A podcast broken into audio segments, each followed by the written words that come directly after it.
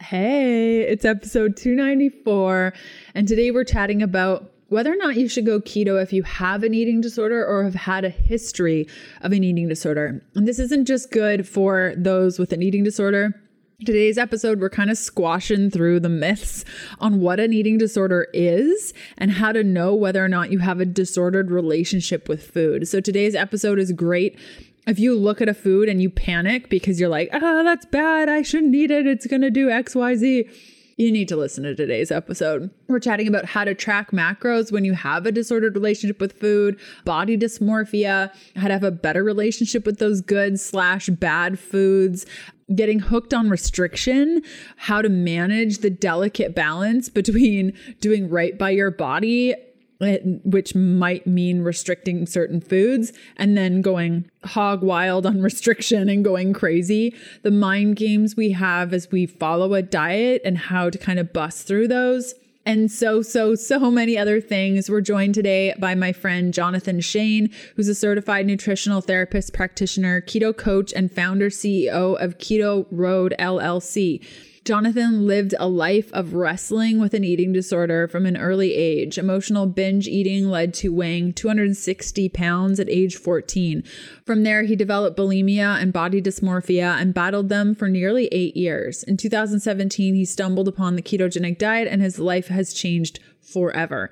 This diet gave him the foundation to battle his disorders and overcome them. Jonathan now spends his time dedicated to helping others develop holistic health and overcome these issues. So, I can't wait to get to today's episode. If you have questions about today's episode or something that we said um, you are unsure of, please, please reach out to me by going to healthfulpursuit.com slash contact. If you don't know how to spell that or you're not sure, you can also go to keto diet ketodietpodcast.com and in there, there are links as to how you can contact me and resources for today's show. Okay, let's do this thing. Hey, I'm Leanne Vogel. You're listening to the Keto Diet Podcast. I've created a free guide with tips on how to start keto and maintain your fat-fueled life. Grab it at healthfulpursuit.com slash free as a little thank you for listening to the show.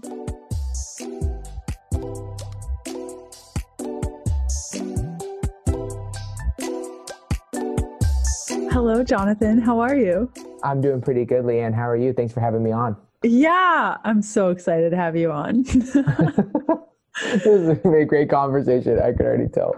uh, yes. Okay. So, for people who may not be familiar with you, I said your bio, but like, can you put it in your own words and just tell people who you are? Yeah, for sure. So, my name is Jonathan Shane. I am a functional nutritional therapist. Um, I have been a keto coach for three years. I own my own company uh, that I coach through Keto Road LLC. I grew up emotional eater, gained a bunch of weight at 14. I was around 260 pounds, lost all that weight, and ended up developing bulimia and body dysmorphia in that process. Wrestled with that for a couple years. Um, and then in two, 2017, fall of 2017, fell upon the ketogenic diet. And it really helped me um, develop a control of my food, but not really deal with the mental things. And so then I started to address those and um, went into recovery of bulimia. Have been in recovery now for two years and have been actively speaking out about male eating disorders and body dysmorphia since that point. Amazing. And there's so much to unpack in all of that. Specifically, I think what a lot of people struggle with is understanding why one would use a ketogenic diet when they have a history of an eating disorder. So I'd love to kind of approach that first. Yeah, so this can get really sciencey, which I know there's a lot of people on your podcast that that you get into like the the nutritional side of things. So that's going to be exciting. But a couple things to look at is one, the biggest one for me was blood sugar regulation, right? So, and the reason being is because a lot of people that binge eat and oh, and you know and have that unhealthy relationship with food, when they do eat those foods, they tend to be high sugar, highly processed really bad foods and so it causes a dysregulation in blood sugar and so your body gets hooked on that up and down that kind of roller coaster if you will and so when your body's blood sugar tanks you crave a binge and then you'll go on a binge and then you'll either you know purge or fast or do whatever you're going to do depending on the kind of eating disorder you have and that creates another dip in blood sugar and then you want another spike and so having a ketogenic diet or a, at least a diet that's low in carbohydrates that can help stabilize blood sugar can be really beneficial. Another big thing, and I think that this goes into the nuances of like a whole foods ketogenic diet versus like dirty keto, quote unquote, is the idea of like, okay, what foods are nourishing my body with what it needs? Because I think oftentimes a lot of people think that if we just lose weight, we're going to get healthy and we're going to be able to control our hunger better. And I think that oftentimes we take for granted the fact that we are what we eat and things on the ketogenic diet, like a whole food ketogenic diet, generally are going to give you the proper uh, nutrients and minerals and vitamins to satiate hunger signalings, right? And to make them function properly, you know, and that relates in brain health, gut health, all those things that, um, you know, regulate neurotransmitters, our mood, right? So, like, if we're not producing the right amount of serotonin, that can lead to a depressive episode, which can lead to a binge, it can lead to a purge, right? And so, I think the ketogenic diet, from a nutritional standpoint, helps with endocrine function, blood sugar regulation, all the things that are needed to be controlled to have a stronger foundation to actually be able to battle the mental side of these kinds of disorders. I think when we say the, you know, we say the phrase eating disorder, a lot of people turn tune out because they're like, I don't have anorexia, I haven't been diagnosed with bulimia. But can we talk a little bit about the the implications of disordered eating relationship with food and what that might look like? Yeah, so eh, it's actually interesting that you asked that question because something that I talk about a lot, or try to at least, is the idea that people think bulimia is just eating food and then making yourself throw up. And the truth is, is that bulimia is much more than that, right? It, it, it's the act of binging and purging. So if you are you know chewing food and then spitting it out right? Like that's an issue right? Like if you're chewing it so you can taste it but you don't want the calories so you spit it out like that's an issue. If you are eating a lot of food and then going to the treadmill and running an extra three hours to burn off the calories you have and that's a constant reaction and and uh, um, just a, a pattern that you have that's an issue. All those are acts of binging and then purging consuming on an emotional level and not on a a nourishing level and then reacting by purging it out, whether it's through throwing up, whether it's through spitting out, whether it's through over exercising, any of that. And I think oftentimes we can, and like you said, right, like if we're not clinically diagnosed, um, then you know we don't warn it. We don't want to have to deal with it. Like I, I was never clinically diagnosed with bulimia, but I had bulimia believe me, um, you know, I, I got to a point where I was throwing up blood. Like bulimia was a serious thing in my life. And so I think oftentimes it's, we don't like taking responsibility for the issues as well. And I think oftentimes we're scared of admitting we have that kind of issue because who wants an eating disorder, especially men, right? Like what man wants to say, oh, I make myself throw up. Oh, I'm uncomfortable with my figure. Oh, you know, oh, this, oh, that. And so I think oftentimes we struggle with just the ability to evaluate ourselves and honesty and, and, be raw and real with ourselves.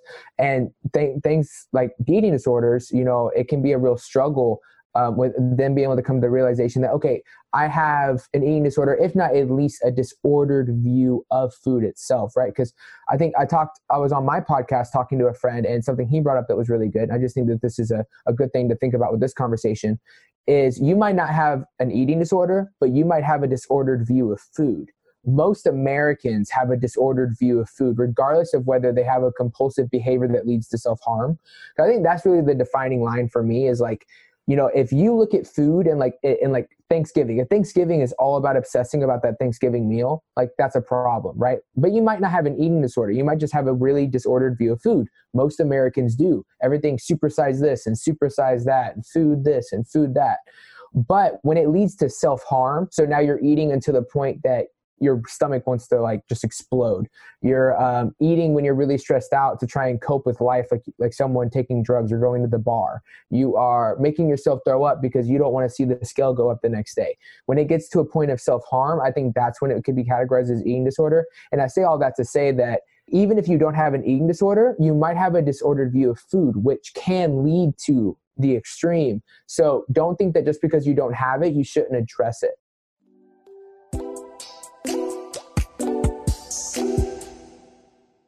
Our Belcampo offer has been extended now till the end of January 2021. You can receive 20% off your first order with Belcampo with the code KDP.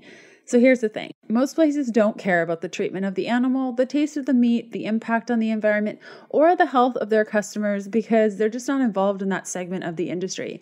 But at Belcampo, they do things differently with purpose. They care about all of it and they see that everything is interconnected and hopes to create an experience and product better in every way for the people and for our planet. Belcampo's farming practices are climate positive and certified humane, and the products are rich in omega 3s with significantly less omega 6s, higher in linoleic acid, vitamin C, B, E, richer in minerals, and deliciously healthful fats. I'm obsessed with Belcampo. It's next level farming with meat that you can trust start to finish, delivered right to your door. Get 20% off with the code KDP on your first purchase, excluding sale items over at belcampo.com slash KDP. The code is valid until the end of January 2021. They have an awesome selection of everyday meats and the steaks. Oh, the steaks in addition to ready to eat keto meatballs and carnitas, something for any meat eater to love. What was that realization like for you? Like, did you know the whole time that you had a disordered relationship with food? Or was there like a moment where you're like, this is actually a problem. I should do something about this? Like, what was that like for you? Ooh, wow. That's a deep question.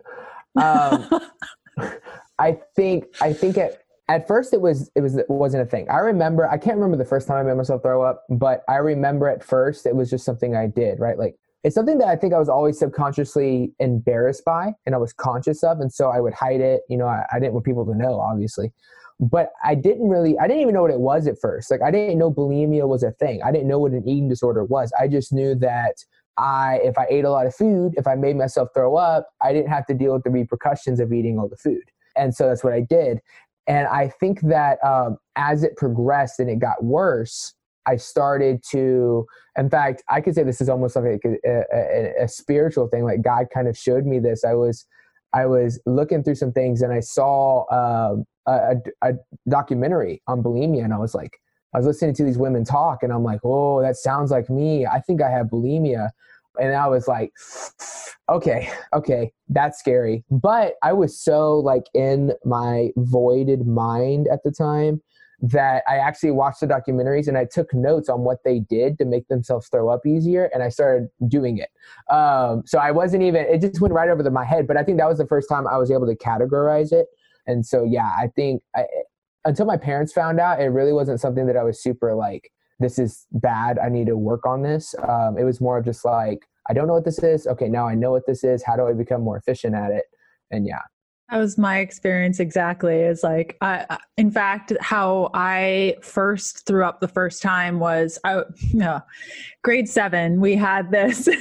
oh boy, uh, grade seven. We had this English teacher that assigned each of us a a sickness or a disease that that teenagers get. And so there was a bowl of things, and I just pulled out one of the pieces of paper and I opened it up, and it said eating disorders. And I was like, what's an eating disorder? I don't even know what this is. And so I went on, we had a dial up computer at the time, totally dating myself, dial up computer, and I'm searching eating disorders and what that means. And I started researching this. And I was like, wow, people do this? Like I can eat whatever I want and throw up? This is awesome. This is so great. I could totally do this. And that was the first time. And then, oh no.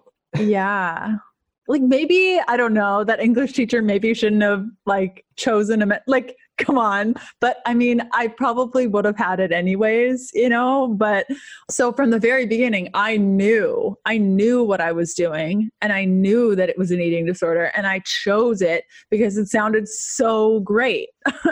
And i think why i wanted to share this was that like you said there's you know this obsession about food in our culture but there's also this obsession about diet in our culture and that it's so normalized that like it's okay to fast for a week. It's okay to you know restrict our carbohydrates and la la la not listening to my body la la la not listening. It's okay to eat meat for three years without a touch of anything else. So I think what I wanted to kind of bring up was this like glorification of restriction and kind of like how one balances all of that while trying to live a somewhat healthy-ish life.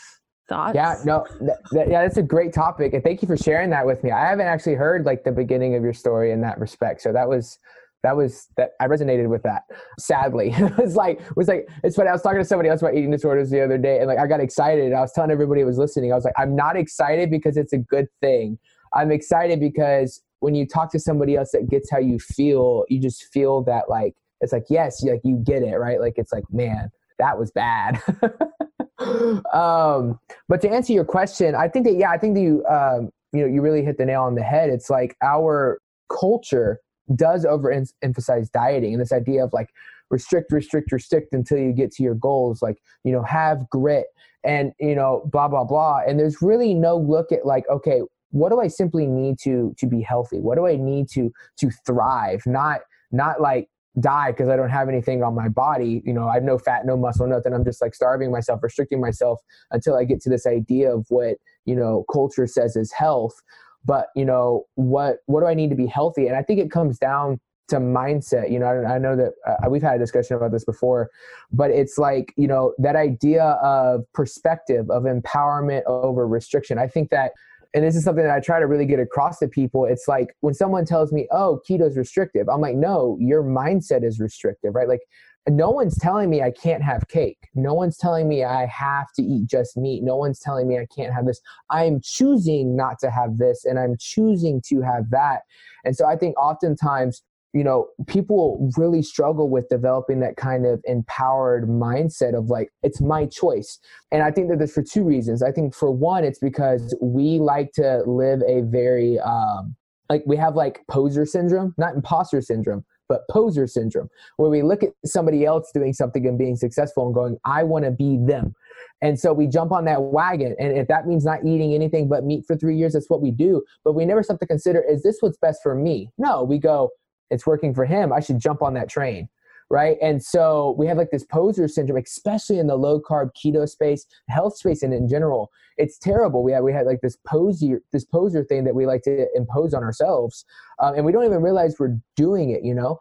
And i think the second thing and this kind of falls into the first part the reason why we have that struggle with empowering mindset is that we don't like taking responsibility for ourselves. Humans like to be right. We like to just do what works in fact, we're really bad about just like if it doesn't work, we don't even acknowledge that we did something wrong. We just push it to the side and then okay, I'm going to try this next, right?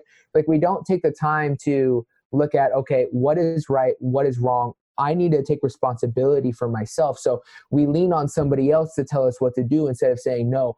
I need to be responsible for my health choices. I need to be responsible for my health decisions. And then empowering yourself to walk through life making the choices that allow you to function at your best instead of just like oh i can't have these foods because that person has a six pack so that means i can't have the foods that they can't have mm, yeah when i realized that everything that i was doing was a choice that was a big turning point for me of like i choose not to have grains because i get a really itchy scalp and my psoriasis flares up and i don't like it but there are times when I choose to have grains and I'm choosing to have that psoriasis for at least a week. and it's just like, okay, do I really want an itchy scalp? Yes or no? Mm, I really want that sandwich, so I'm going to say yes to that.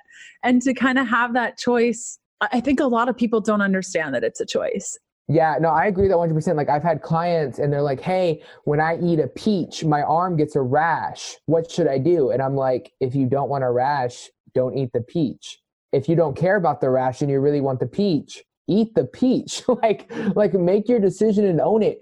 And here's the thing too, and, and this is one of the big things for me is like I always tell people like I don't like I care that you're successful if you're working with me or while you're working with me, but I care about where you're at six months after you're done with me. Like do you know how to make your own choices? Or are you constantly leaning on everybody else to tell you what you should or should not be doing? Are you constantly chasing the latest fad right? The, the, the latest the latest fasting challenge in the keto space the, the latest this the latest that right? Like or are you really looking at things and going okay this looks cool but how does it apply to me? Is it worth doing? Right? Like let me weigh my options. Let me see are the pro do the pros outweigh the cons? And make an educated responsible empowered decision about your personal health choices. Mm, completely.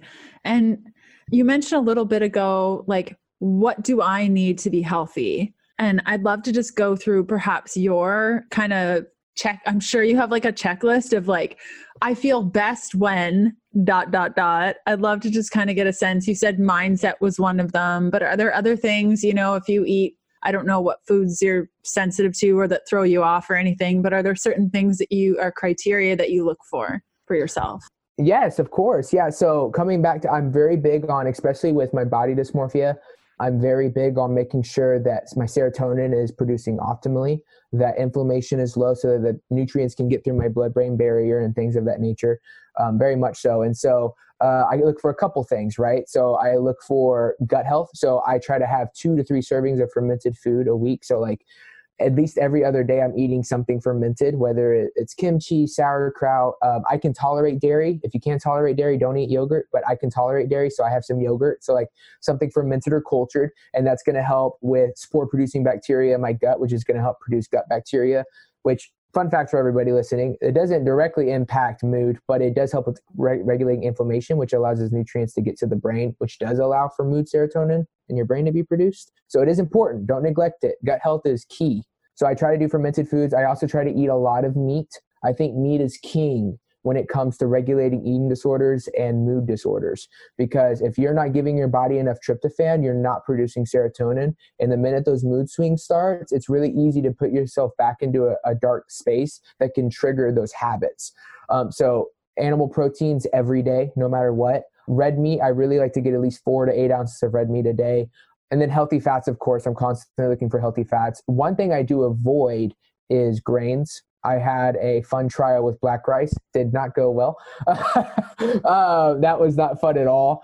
I try to do when it comes to carbohydrates. I really I don't think that carbohydrates directly impact serotonin production, but I do think that depending on where your cortisol's at, and I know that you you specialize with women, so I know you can speak more about that than I can. But from what I've noticed, depending on your activity level, your mood and your gender and hormonal situation. Um, sometimes carbohydrates can be good for resetting cortisol, which is obviously going to impact inflammation, which is going to help with all that. So when I'm running, I'm doing endurance training. Um, so on days I run, I do targeted keto. So I generally have some sweet potato or some com- some uh, kabocha squash post run um, and that really helps with my inflammation and yeah so those are kind of like the the general things that i do to help specifically with my health um, i do know that sugar alcohols are something that i choose to enjoy that do not help me in any way shape form like i know sucralose is so bad for my gut like it hurts but like I eat it anyways. um, but I choose to eat it, so it's fine. It's fine. And so, and some people would say, "Oh, wait, so if it's not healthy, but you choose to eat it, it's fine." Yes, because you're owning those decisions, and if there's negative consequences that come out of that, then that's your decision, and that and that doesn't make it okay from a health perspective, but it makes it okay from an individual empowerment perspective, right?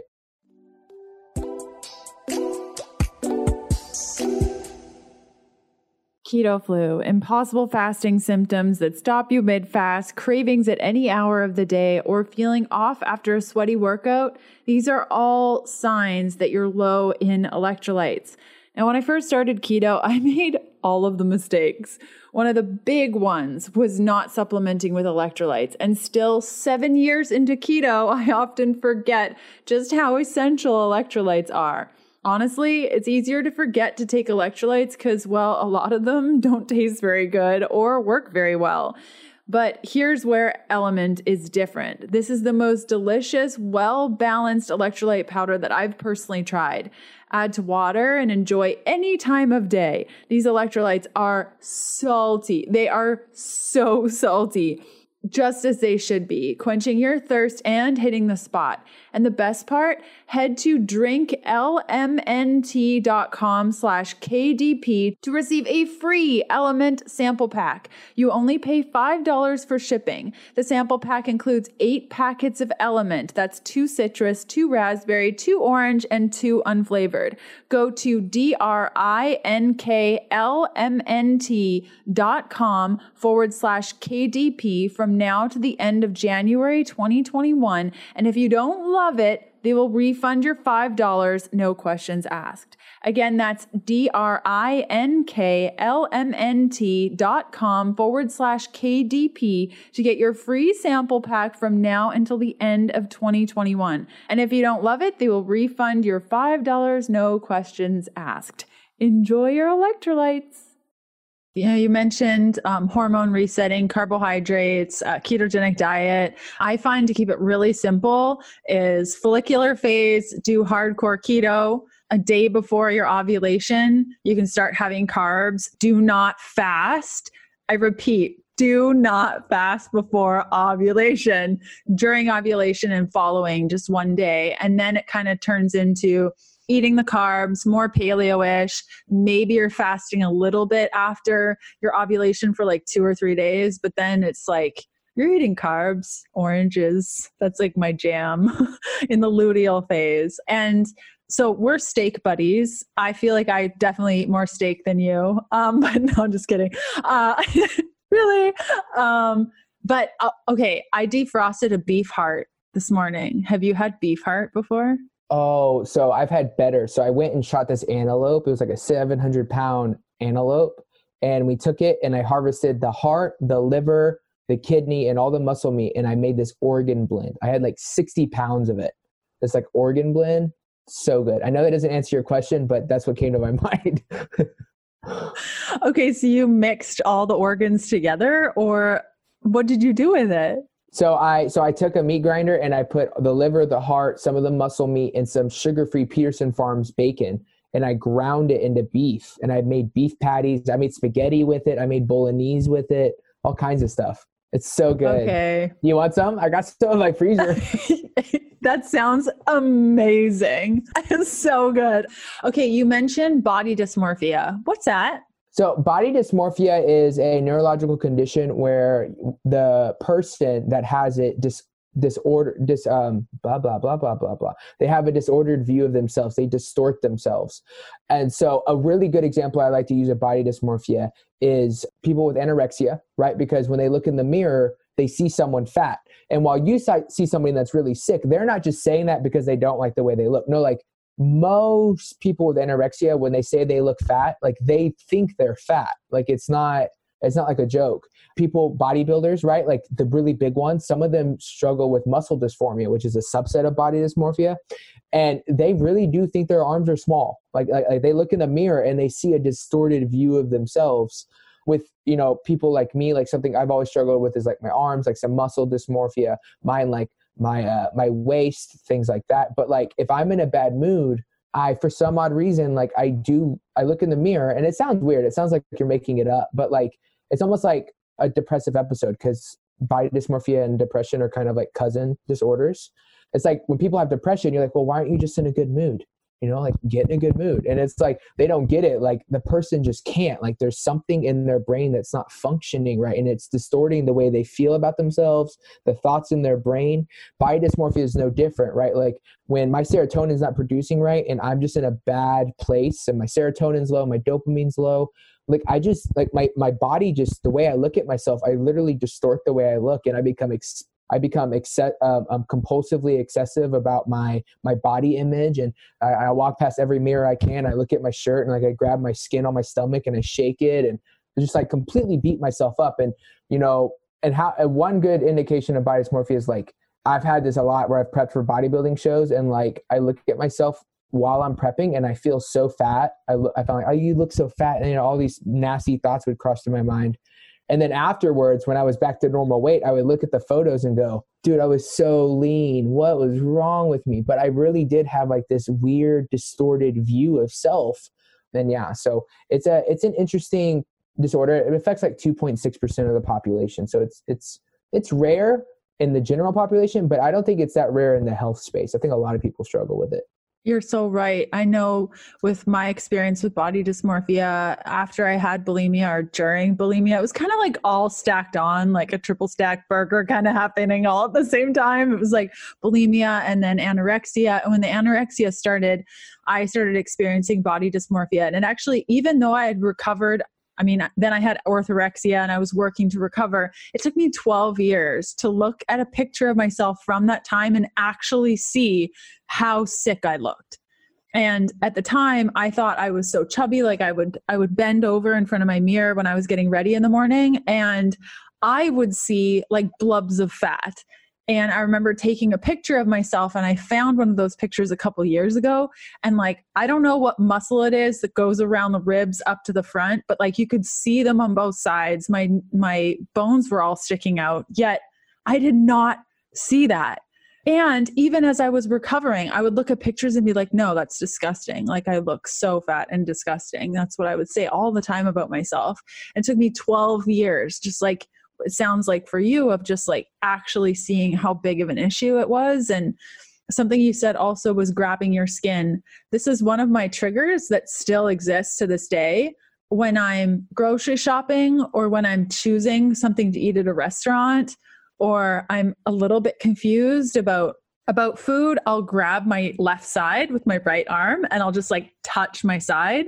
And I don't know, like, it's just this lasting little tick that I have. But then I know when I'm doing it, I'm like, oh, right, okay, center myself. It's okay. Do you just need a moment? Do I need to like go to the washroom and then choose something from the menu? Like, to just, okay, I'm freaking out a little bit and it's okay to just kind of collect myself. Do you have any of those where, you know, even though you're recovered, there's little like trigger points that you watch for? Oh yeah. So my big my big twitch is looking at my my stomach in the mirror. Whenever I get stressed out or I'm busy or I'm so busy, but somehow I have the time to go into the bathroom and lift my shirt up and look at myself. Like somehow that's going to give me reassurance of that I'm an okay human being. But I do it like if I'm super busy or I'm super stressed out or I'm super anxious or I'm super upset, for some reason I'll walk to the kitchen or whatever, but I just I'll go in the I'll go in the bathroom and lift my shirt up, grab a little, turn the light off, and walk back out. I don't know why I do it. I don't like, and it's like it's like now like I, I feed myself the proper things, and so my mood's good. So like it's not like I have a just it's not like I look fatter today than I did yesterday in my head, but it's just like it's just like a it's a bad twitch that I picked up from when I did have a lot of disordered views of myself, and so like I don't know, I'm a mirror baby, and I hate it. I absolutely hate it. It's like it's like um I don't know if someone had smelly feet but they can't help but scratch their feet so they scratch it anyways knowing that they're gonna have to smell it. Like that's like that's exactly what it's like. It's like why do I keep doing this? I hate it. Oh, I gotta smell it. I gotta deal with it. But it's like I just it's like a compulsion. Thanks for being honest with us about the smelly feet situation. Yeah. That's fun. Oh no, that's not my smelly no, I know. feet. in general. I just love, I just love uh, comparing it to smelly feet. That's so great. I'm gonna totally look at my Twitch completely different now.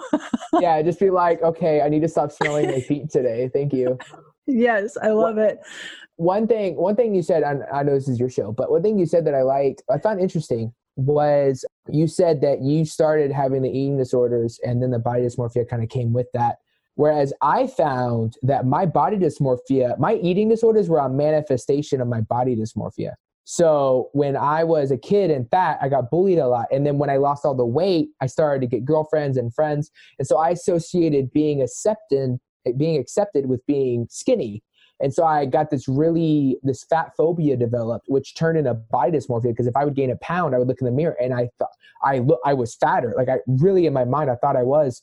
And so that led to my development of bulimia, right? And so what I had to do was it's interesting. I feel like we're kind of I think that's also why mine was a little bit different. Why it took you so long, and then my my perspective, my turnaround in terms of the way I viewed myself was a little bit different. Was because for me it was to get rid of the bulimia i had to get rid of the body dysmorphia which means i had to look at the lies that i told myself about myself which was you're fat you're ugly you're only acceptable if you do blah right and then that's like where my faith comes in and realizing that like you know the only thing i can find worth is in jesus right and like without that i have nothing i'm, I'm jack and finding worth in that and value in that I think you know, and being able to clear up that lie and replace it with a with a truth that's constant, I think is what really allowed me to deal with both of those disorders. That's a really good observation. Yeah, I think because I loved food growing up, I loved food and never really thought about my body, you know, like I I liked I didn't really even think about my body. And it wasn't until, you know, reading that paper and then starting to think like maybe my body is bad. And I mean, there were things that led up to it. You know, I was a dancer and I was a tall dancer, and I was never the dancer that was paired with a partner because I was too tall and too big. And that never really bothered me, but it was like this constant thing. So I think, yeah, the eating disorder came And then I didn't see how bad it got. And it got so bad, and I just couldn't see it. So the eating disorder was definitely first like the, the bulimia wasn't so much body dysmorphia but as i became more and more anorexic that's when i just didn't see how bad it was. And i would look at my body and think that it was bigger way bigger way bigger than what it was. Even when i got down below 90 pounds i mean i just didn't see i didn't see i just didn't see. And you know i think i think it's different for everyone but i just i love that yeah that you made that observation because i I didn't even think of it that way. Yeah, well, I just and, and, and I the only reason I look at for things like that is because when working with people, right, it's like I tr- like the manifestation, like the fruit that's bared from the tree isn't the issue. It's the root that's nourishing the fruit, right? So it's like, okay, what's your root, right? Like I get it that your fruit was body dysmorphia, my fruit was bulimia, but if your root was your eating disorder and my root was my body dysmorphia, then that's what needs to be addressed. Because until that gets dealt with, it's just going to keep producing more fruit. Yeah, really good point. And and I guess that goes into my next question. You know, you were talking about um, a whole food diet and all the things. As we start to heal, what I noticed, especially with an eating disorder, is that I was lacking in so many nutrients that like that root was like completely rotted and I had nothing to build on. What has been your experience with your clients, with yourself um, in the nutrient space to kind of get your body to that place where it's easier? Uh, I don't want to say easier, but like more more likely to be able to heal, uh, to be able to say to heal from an eating disorder. Yeah, so I definitely think that's where like the nutritional foundation can be really beneficial, right? So we're going to look at like okay, how much protein are you eating every day? Okay, how what what kind of fats? How much fats and what kind of fats because all of them affect you differently, right? Like and again, I try to explain to my clients like the term like you are what you eat is very real. Like if you're eating Twinkies, your body's made out of Twinkies and uh, body made of Twinkies is not a good place to stop you from overeating Twinkies, right? So it's like, okay, how can we bring in this nutritional foundation of of good amino acids you know all the essential amino acids all the healthy fats right? We're going to want to avoid things like rancid vegetable oils things like that. How are we going to get you some of the phytonutrients and the minerals that you need the fermented foods the gut health right? Are we going to get you in enough vegetables enough fiber for you as an individual?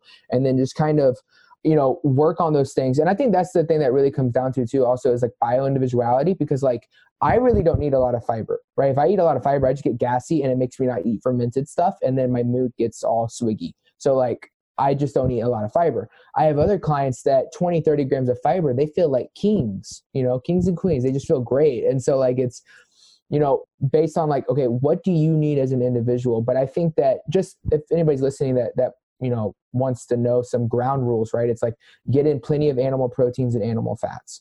And animal fats you want them to be grass fed definitely grass finished you know especially pork and chicken. I know pig uh, or cows. I know cows are a little bit different you know. I know that there is a difference but it's not near as great of a difference in terms of like the changes of omega 6s to 3s as it is with like uh, animals with only one stomach and no ruminant like chickens and pork it's like if you're eating grain fed pork like the fats there are dramatically worse than a pasture raised pig or a pasture raised chicken. So make sure that depending on the meat, your eggs, right, that you're eating proper ones because you could be getting in, you know, all your veggies, you could be avoiding all the bad foods, but if you're eating really estrogen filled, you know, nasty fats, and they're compromising your immune you know your endocrine system they're compromising your your stress response your inflammation then that's going to get in the way of you feeling better and putting yourself in a good place nutritionally to deal with eating disorders. In terms of like i'm curious if you wanted me to dive into like macros intuitive eating blah blah blah. Sure whatever man. Yeah. Okay. Um, so i think that macros and, and, this is the thing is some people struggle with this because like you, there's a lot of people in the space that do like the whole like um, you know don't restrict yourself. You should do intuitive eating. And again i think restriction is a mindset. It's all about empowerment. I know that for me i did i had to do it in stages. I couldn't just eat intuitively. I had no trust in my body. I had no trust in my hunger signaling. I didn't trust myself at all. And so i had to first rein control in. And i said no starting off with some macros you know and, and trying to hit those macros and really making that a focus and bringing in that control and just making it to where I was consistently not over consuming largest amount of food for no reason really helped me foundationally nutritionally with my eating disorder. And then I think once I got to a point where that was healthy and it started to creep into like kind of like food anxiety and like oh if i go over my macros that's bad right? Like i started to notice that now i was getting a little bit too over compulsive with it if that's the correct term then i was like okay now it's time to go now it's time to branch off into some more intuitive stuff and see if i can develop that trust because you know it really comes down to what you're trying to do when it from like a food perspective is you're trying to learn to trust your body and have your body trust you and have that healthy relationship, that healthy communication between your you and your body as relates to food. So it was like, okay, you know, now that I've gained control of my food, okay, now I need to start communicating with my body in a more intuitive way and see if I can develop that trust, that bond that has been burned from years of bulimia and and everything else. Yeah, thank you. And um, something you said too when it came to macros, I think a lot of people that maybe have a disordered relationship to food, uh, they start following these macros. They're one is the first one is I have a fear of carbo, uh, I have a fear of fats. and so they're like trying to push themselves, but they're scared and they don't know. And then finally they hit the fat thing. They're not scared anymore. And that could have caused some binges, purges, overeating things as they're trying to figure this out.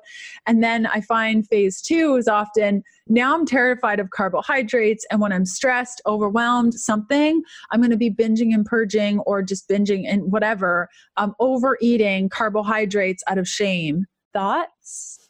Yeah. So, again, and I know I sound like a broken record. I think this really comes down to the thought of empowerment, right? Like, are you making empowered decisions or are you making restrictive decisions?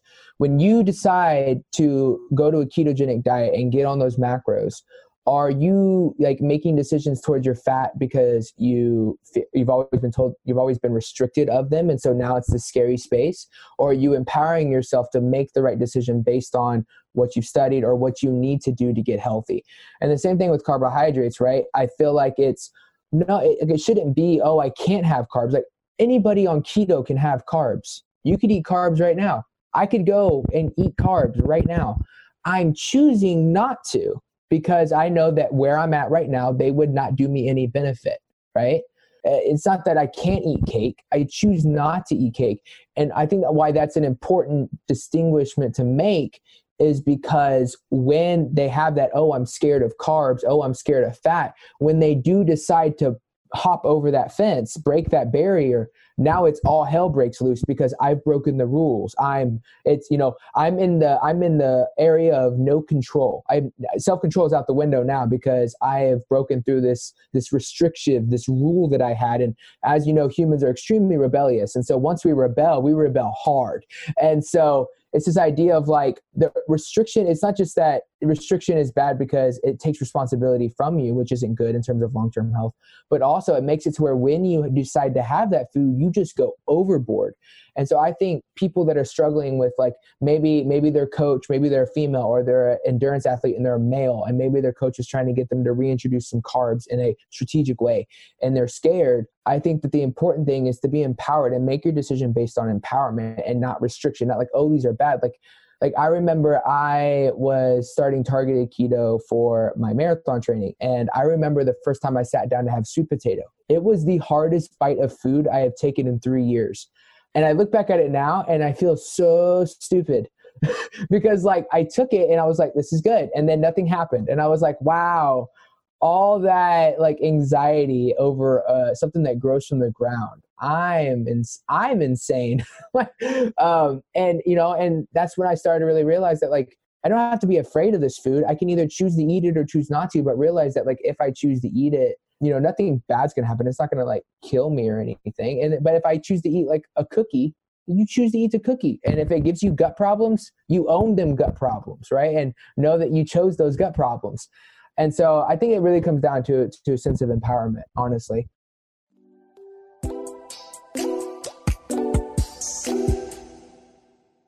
I really hope you're enjoying today's episode. I'd love to see where you're listening from. You can snap a pic and tag me at Leanne Vogel or leave a review for the show on your favorite podcast player. It helps me out tremendously. Okay, back to the good stuff.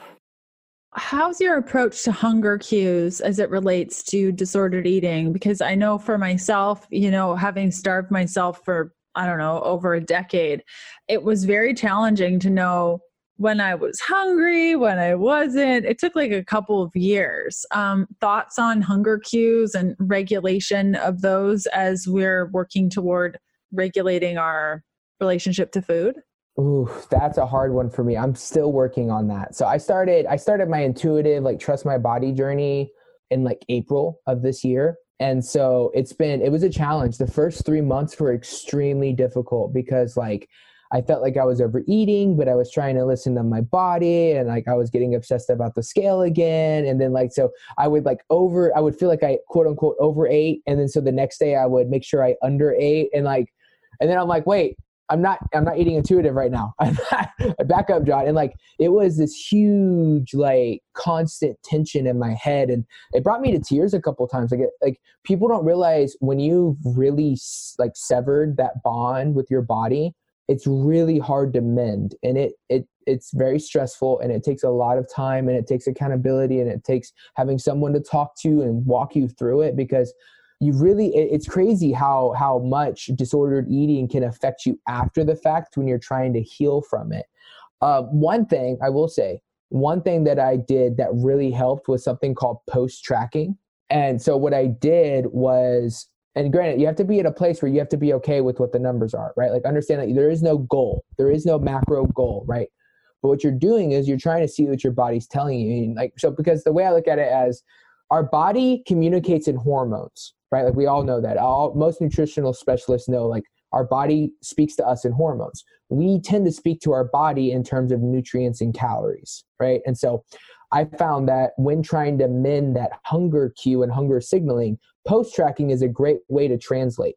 And so basically, what you do is you'll eat during that day. And the key is to be extremely mindful of physical fullness in your stomach, not in your head, in your stomach because sometimes these two aren't connected anymore right and so it's okay i'm going to eat slowly and i'm going to see okay am i satisfied not am i stuffed am i satisfied do i really need this next bite and then you're going to write down what you ate and then you're going to go on. And if you get hungry 30 minutes later 5 hours later i don't care then you're going to eat again and you're going to write that down. And then at the end of the day you'll take all of that and you'll put it in your tracker or whatever you have. And then you can see like what is your body telling you it wants? right? And so it's a semi controlled way of communicating with your body through translation to slowly start to build that trust. And then i find that when you do that once a week and then twice a week and then three times a week and then you get to a point where you're post tracking every day you're not tracking anything until after you've eaten until you're satisfied. Then you can start playing with okay I and you and you'll see you'll notice if you do it right there might be a little inconsistency but most days are really within 300 calories of each other. It's really rare that we see like huge upshoots and huge downshoots. And so you start to build that consistent trust and then you can kind of just like get rid of the tracking altogether. And then you can like try days of not doing it all because you know that you know what the hunger feels like and you were able to translate it. So now you can trust your body without the translation because your body's not going to change just because you're not writing it down right? You've been learning how to trust it over that over that period of time.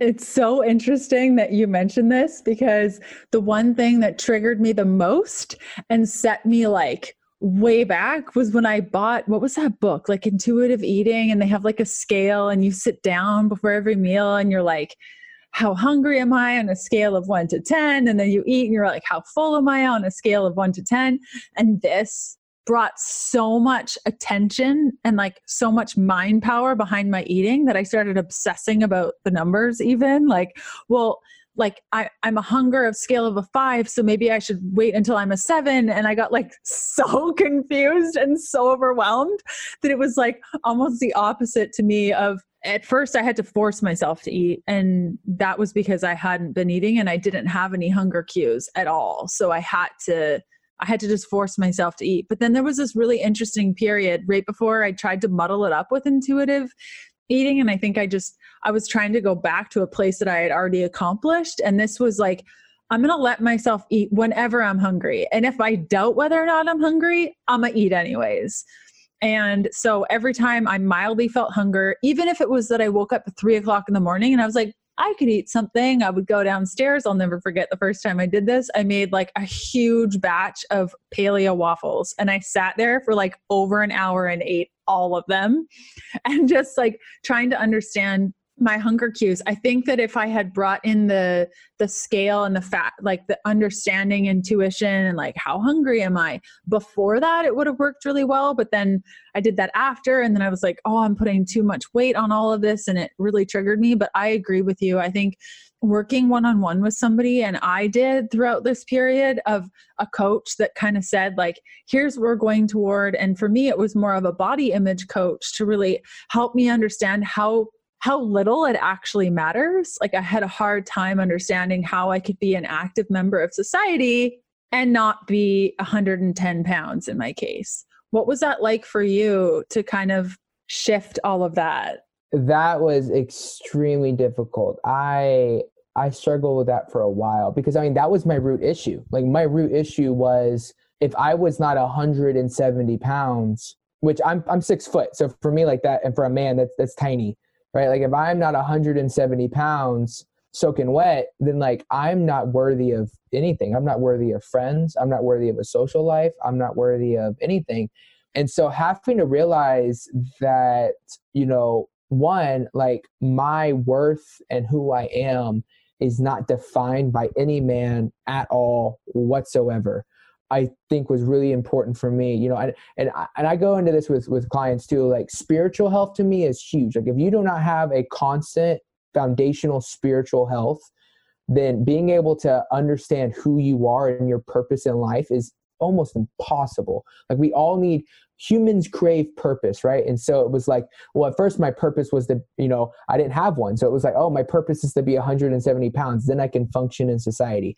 And then realizing that that was a stupid lie. And it was, okay, well, what's my actual purpose? Oh, well, my purpose is to uh, you know to imitate god and to share his message with people right? Okay great. What does that look like? Does that mean i have to be 170 pounds? No. Does that mean that i have to have abs? No. Does that mean that i have to you know emotionally eat? No. Does that mean i have to make myself throw up? No.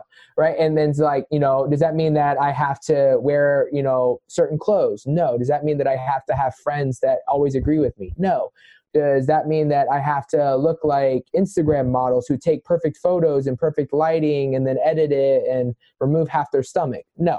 Like, right? Like, you know, over and over again, I had to redefine what purpose and what I had to be to to showcase that purpose, which I came to this realization that like I don't like I don't have to fit these these boxes to to to pursue what I'm meant to do, and no one does, right? Like I, I, made this post a while back, and I was like, health does not equal abs, and so often we have this image of what health is. It's this distorted, you know, cultural image of what health is. You know, men have abs, women are super slender and wear like super tight clothing, right? And it's like this idea of like sex sells.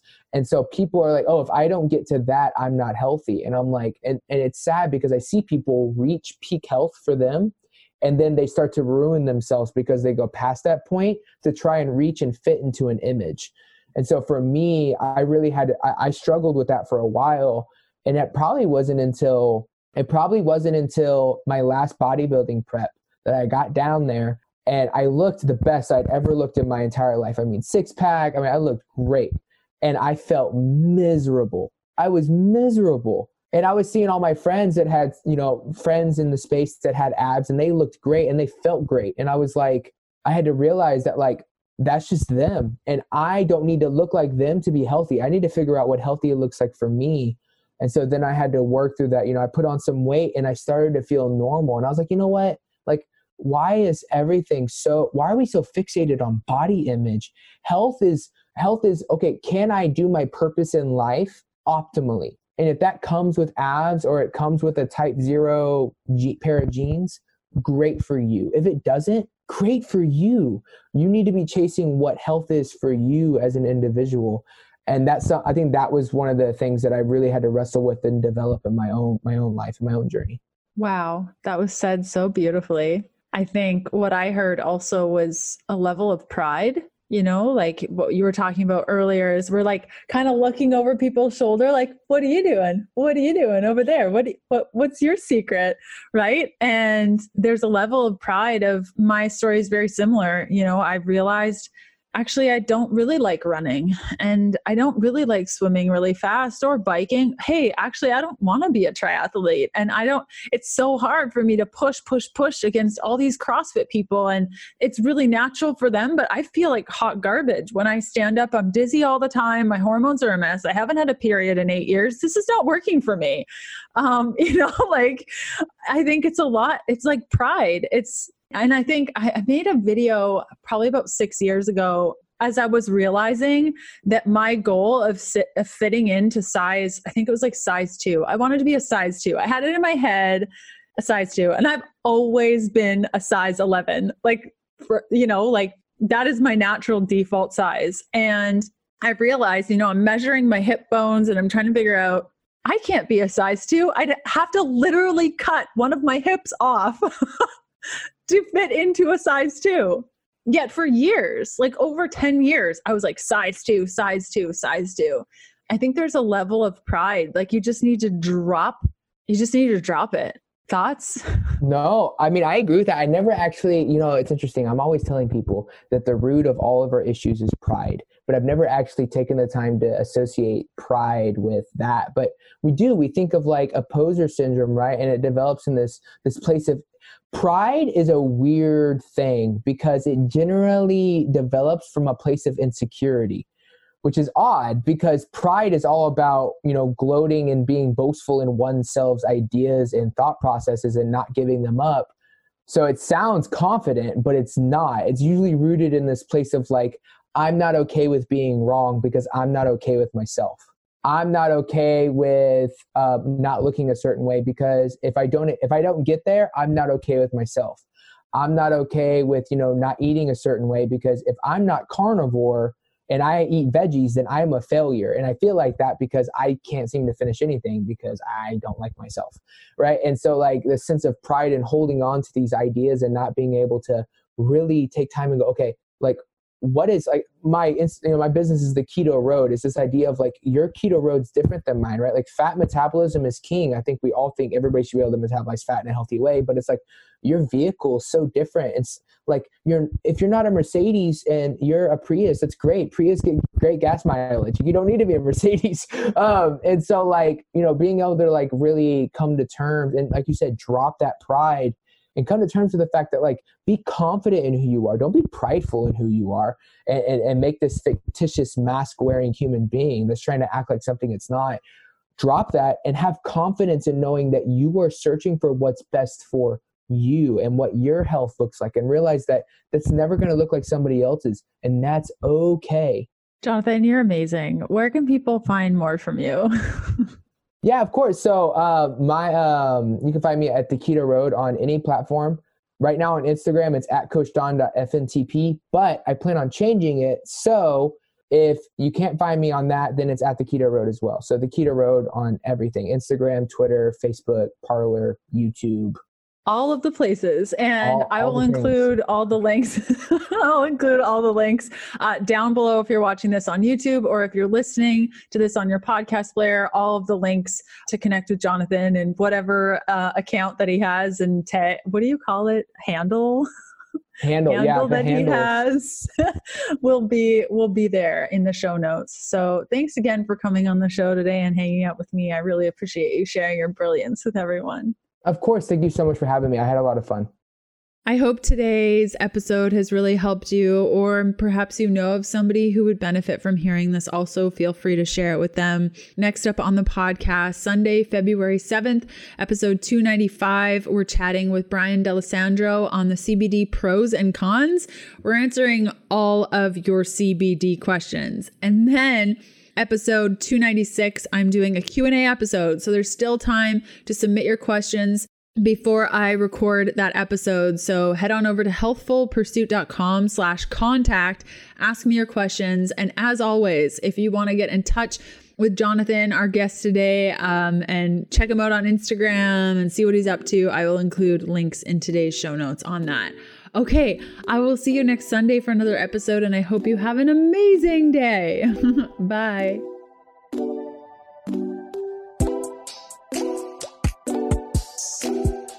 Thanks for listening to the Keto Diet Podcast. Join us again in a couple of days to discover more keto for women secrets for your fat fueled life. Music for the Keto Diet Podcast provided by Yechi. Follow Jacob on Instagram at Yechi underscore official and on Spotify as Yechi. That's Y E C H I. The Keto Diet podcast, including show notes and links, provides information in respect to healthy living, recipes, nutrition, and diet, and is intended for informational purposes only. The information provided is not a substitute for medical advice, diagnosis, or treatment, nor is it to be construed as such. We cannot guarantee that the information provided on the Keto Diet podcast reflects the most up to date medical research.